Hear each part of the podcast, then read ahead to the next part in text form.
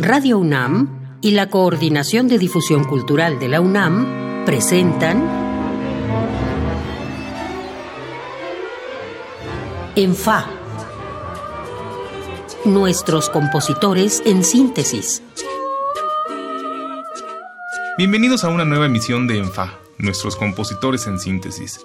Yo soy Iván Martínez y como cada semana le agradezco que me acompañe para platicar con los creadores que van marcando la pauta de la escena musical de México. Hoy le agradezco al compositor Rodrigo Valdés Hermoso que nos acompañe en esta mesa.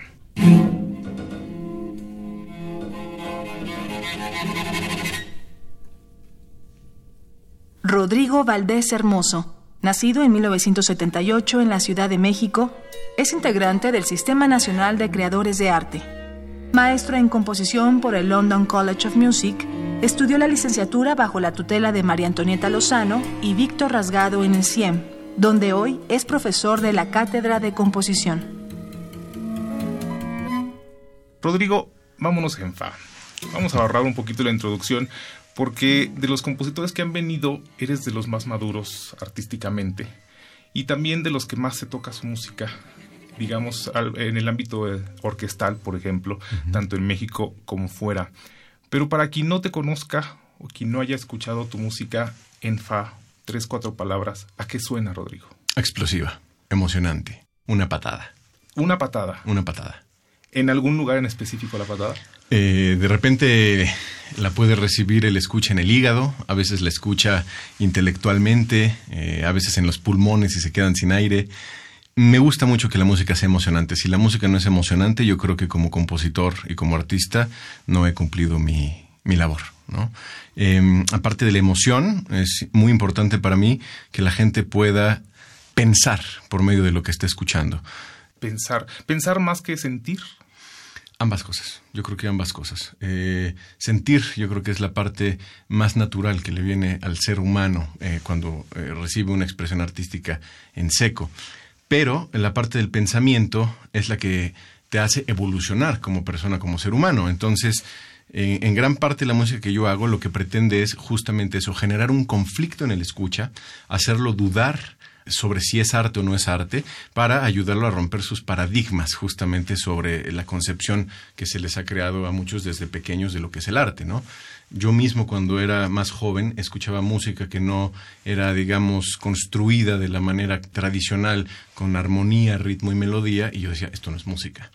Evidentemente esa eh, percepción fue cambiando con eh, el transcurso del tiempo, con pues el quehacer artístico y también con todo lo que uno escucha, con todo lo que uno lee, con todo lo que uno ve de buen cine, de buen teatro, etcétera, etcétera. Rodrigo, hablas de, hacer pensar al público, pero tú también la piensas mucho cuando la escribes. Déjate digo por qué te lo pregunto. Yo como crítico, a veces, un aspecto que casi siempre busco es, y a veces casi de forma obsesiva, es la forma. Para mí el lenguaje puede ser aceptable, este, el estilo puede ser aceptable, el tipo de sonoridad que un creador busque puede ser aceptable, pero si yo no encuentro la forma, yo ya empiezo a dudar. Y me parece que tu música, cuando la he escuchado, es obsesivamente formal. Así es. Sí, así es. Es muy estructurada, ¿no? Esa es la... Generalmente yo lo primero que hago es realizar un mapa estructural una muy buena planeación sobre qué es lo que va a ocurrir en cada sección para ir conectando justamente la parte emocional. Y eh, pues sí, creo que así trabajo, ¿no? Y me ha resultado muy, muy bien. Digo, no, no es que no haya otras formas de eh, escribir, de repente también uno puede escribir una obra como si fuera un paseo por el bosque y ver lo que se va encontrando, pero como tú lo dices muy bien, esa necesidad por tener las cosas controladas y esa obsesión han hecho justamente que eh, trabaje y me sienta cómodo de esa manera. Otro aspecto que yo no, lo he notado tanto en tu música, pero sí muchos amigos y conocidos he escuchado que lo hablan así, es la economía de recursos. ¿Qué es la economía de recursos y cómo está eso en tu música? Es tratar de utilizar los menos elementos posibles y desarrollarlos de una manera efectiva para que ese material rinda durante más tiempo. Eh, desde el aspecto, por ejemplo, romántico de la, eh, del desarrollo, en donde, pues, por ejemplo, nos encontramos grandes obras de Brahms, que es un, el gran genio tal vez del desarrollo musical, eh, obviamente Beethoven también, pero Brahms fue yo creo que un paso más allá con la Sinfonía 3 y la Sinfonía 4, y son clarísimas muestras de, cómo manejar eh, las ideas musicales y llevarlas hasta sus máximas consecuencias. Entonces, digamos... ¿Son una sintaxis menos rebuscada? Exactamente, ¿no? tenemos un cubo de plastilina, y ese cubo de plastilina lo podemos después convertir en una eh, pelota tal vez. Ese mismo cubo de plastilina lo podemos convertir en un rectángulo, lo podemos alargar, convertirlo en formas eh, libres, eh, amorfas tal vez, en algo más conceptual, lo podemos fragmentar, pero ese mismo material. Entonces yo creo que sí, la economía de recursos es algo muy importante en cuanto a que uno no tiene que estar pensando en generar mucho más material en una obra, sino en el material que uno ya generó, poderlo llevar hasta sus últimas consecuencias. Vamos a escuchar algo de tu música, Rodrigo. Es un fragmento de tu obra XL, como el número romano, 40. No vayan a pensar que es extra large. Una pieza que escribiste para el Foro de Música Nueva y es una grabación del estreno hace un año con la Filarmónica de la UNAM y dirige el maestro Ludwig Carrasco.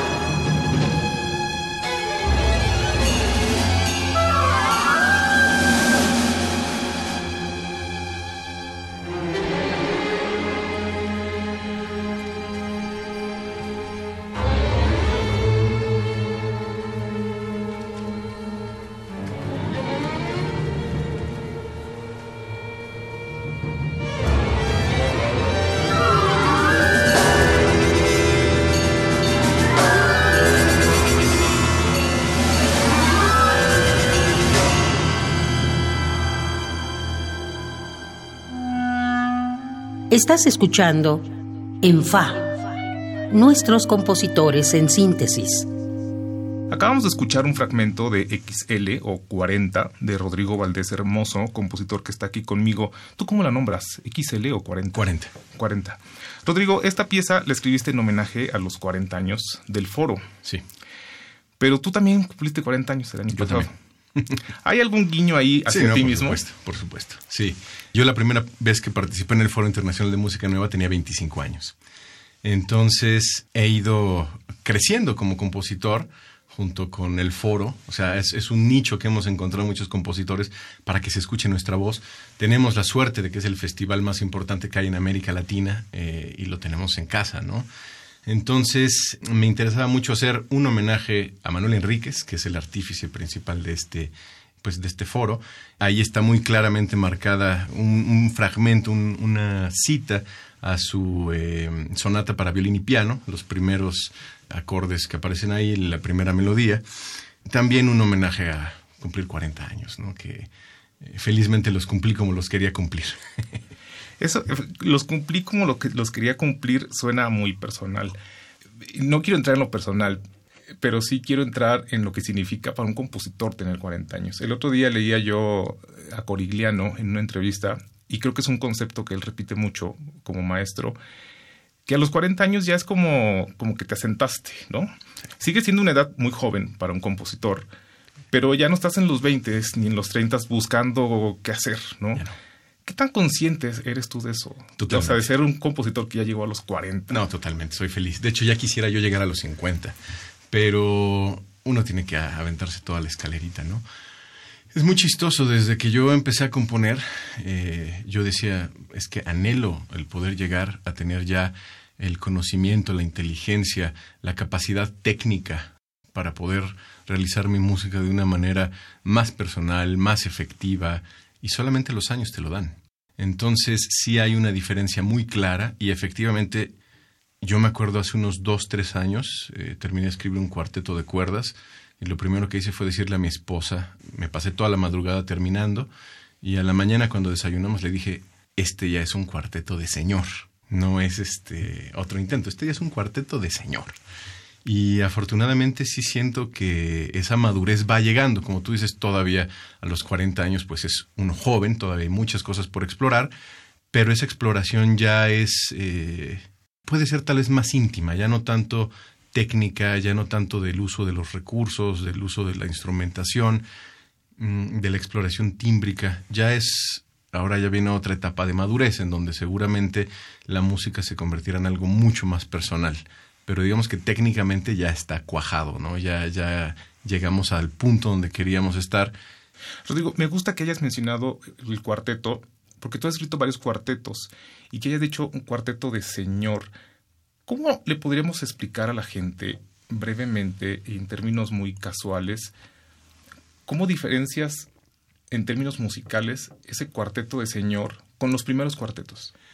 Primer cuarteto es muy explosivo. Ese lo escribí, tenía yo 21 años. Es muy explosivo. Y ahora no. Ahora soy una persona que sabe darle el tiempo necesario a cada sonido, a cada eh, recurso que se está utilizando. Es como comerse algo ya eh, con la tranquilidad, ¿no? O sea, como que uno a los 20 se emborracha con cervezas y ahorita ya se puede tomar uno una copa de vino. Exactamente. Con, sus tiempos o un, o un mezcal de arrecitos. Exacto, sin, sin, sin urgencia, sin la urgencia. Y el disfrute es completamente distinto. Y eso se escucha, ¿no? O sea, aunque la gente no, no sepa yo, yo, confío mucho siempre en la inteligencia y en la sensibilidad del público y creo que eso la gente lo, lo, siente. Que, una obra es más explosiva, justo más juvenil. Sí, sí, sí. Con los intérpretes creo que es más fácil descubrirlo, pero, pero con los compositores yo creo que también. Sí, no, y es, es muy interesante. ¿Los dos, los, los dos cuartetos están en tu SoundCloud? Este, creo que hay seis cuartetos ya ahí. En SoundCloud ahí lo pueden revisar. Vamos a escuchar algo un tanto diferente a lo que ya escuchamos. Es un fragmento de tu obra La mansión de Araucaima, un homenaje a Álvaro Mutis con el coro de la Universidad de los Andes de Colombia, una comisión de este coro precisamente.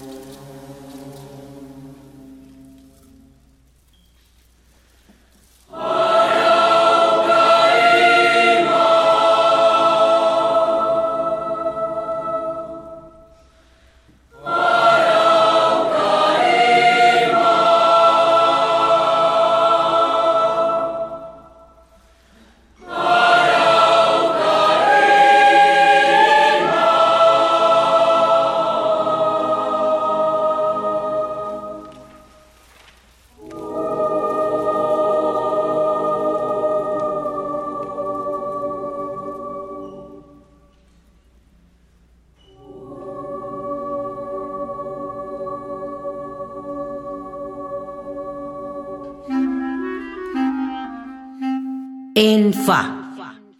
Nuestros compositores en síntesis. Acabamos de escuchar un fragmento de la mansión de Araucaíma para coro del compositor Rodrigo Valdés, con quien estoy platicando. Me sorprendió mucho, Rodrigo, cuando lo escuché. Esta obra yo no te la conocía. Vi el título, pensé en el relato que había leído yo hace muchos años y tenía como miedo de escucharlo. No miedo, más bien como mucha curiosidad de saber cuál iba a ser el camino que habías tomado para, para ello. ¿Cómo elegiste llevarlo a una pieza coral de 10, 12 minutos?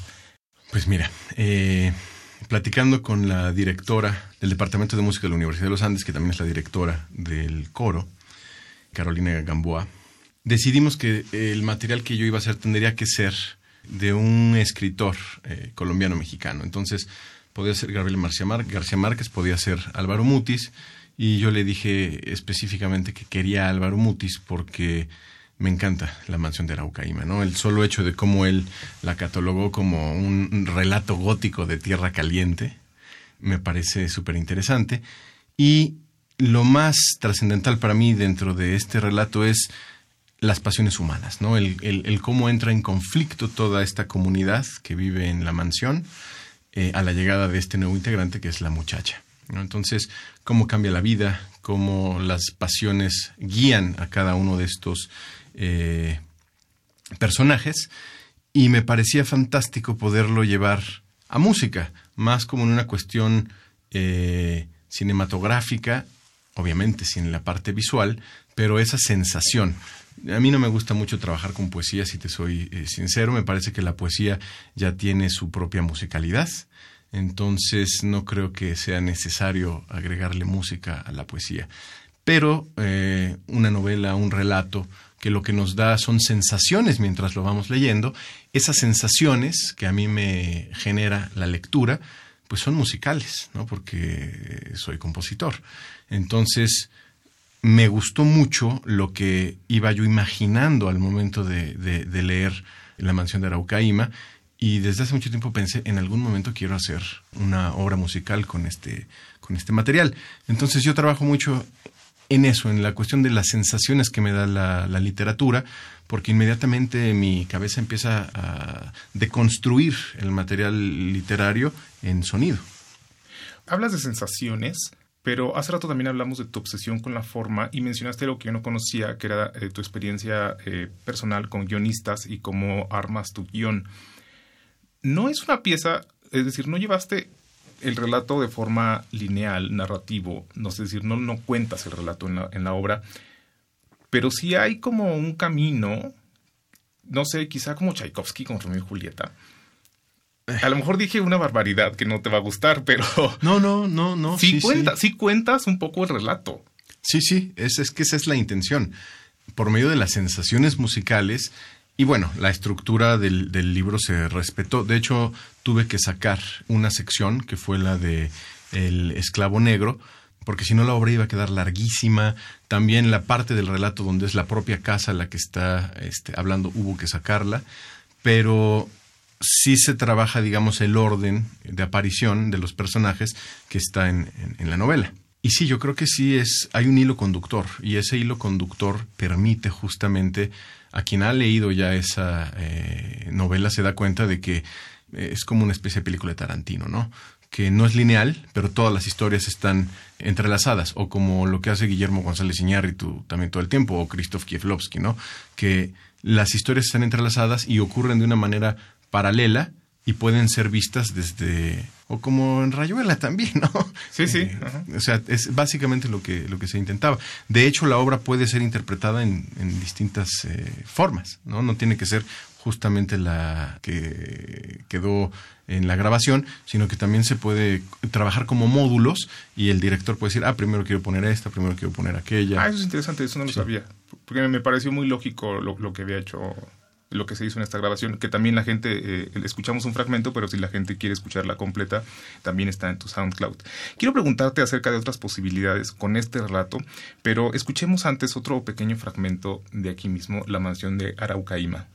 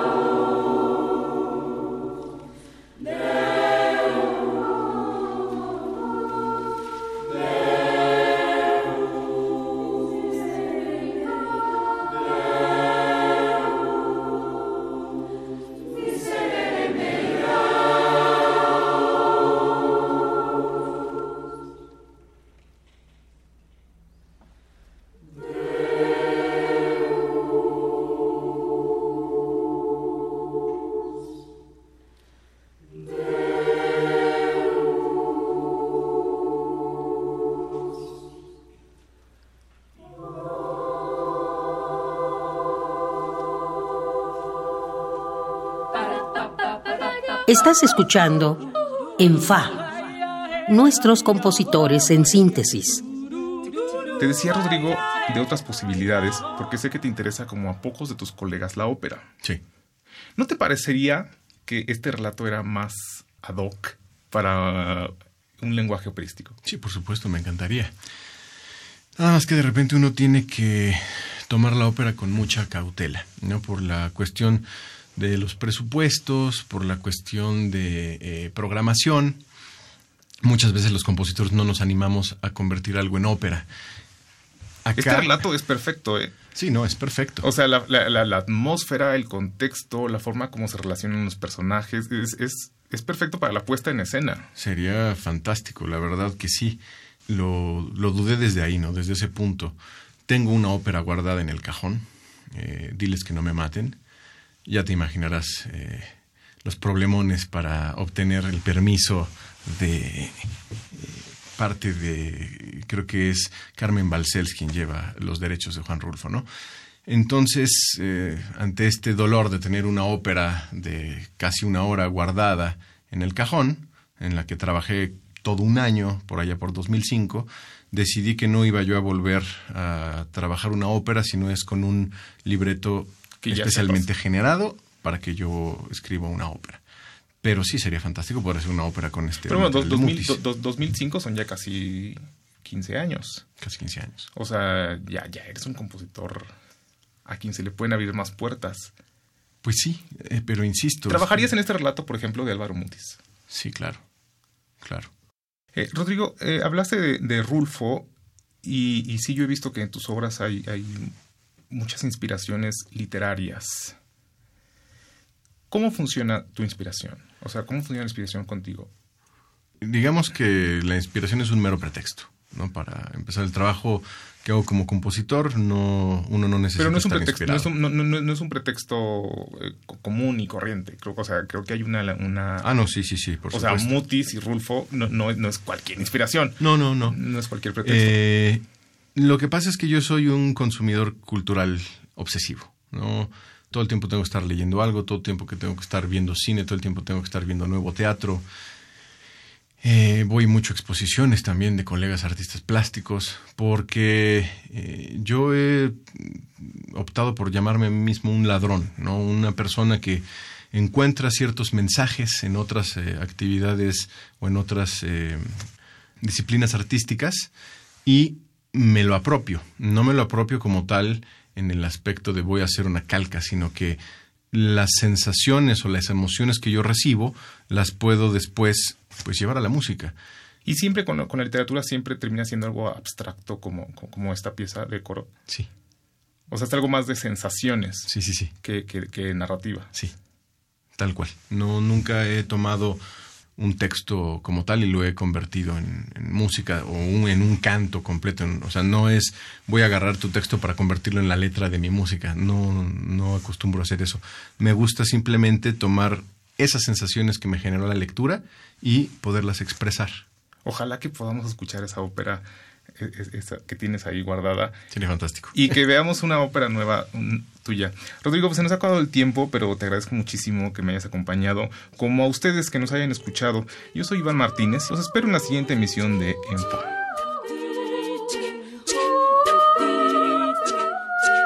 Radio UNAM y la Coordinación de Difusión Cultural de la UNAM presentaron ENFA, nuestros compositores en síntesis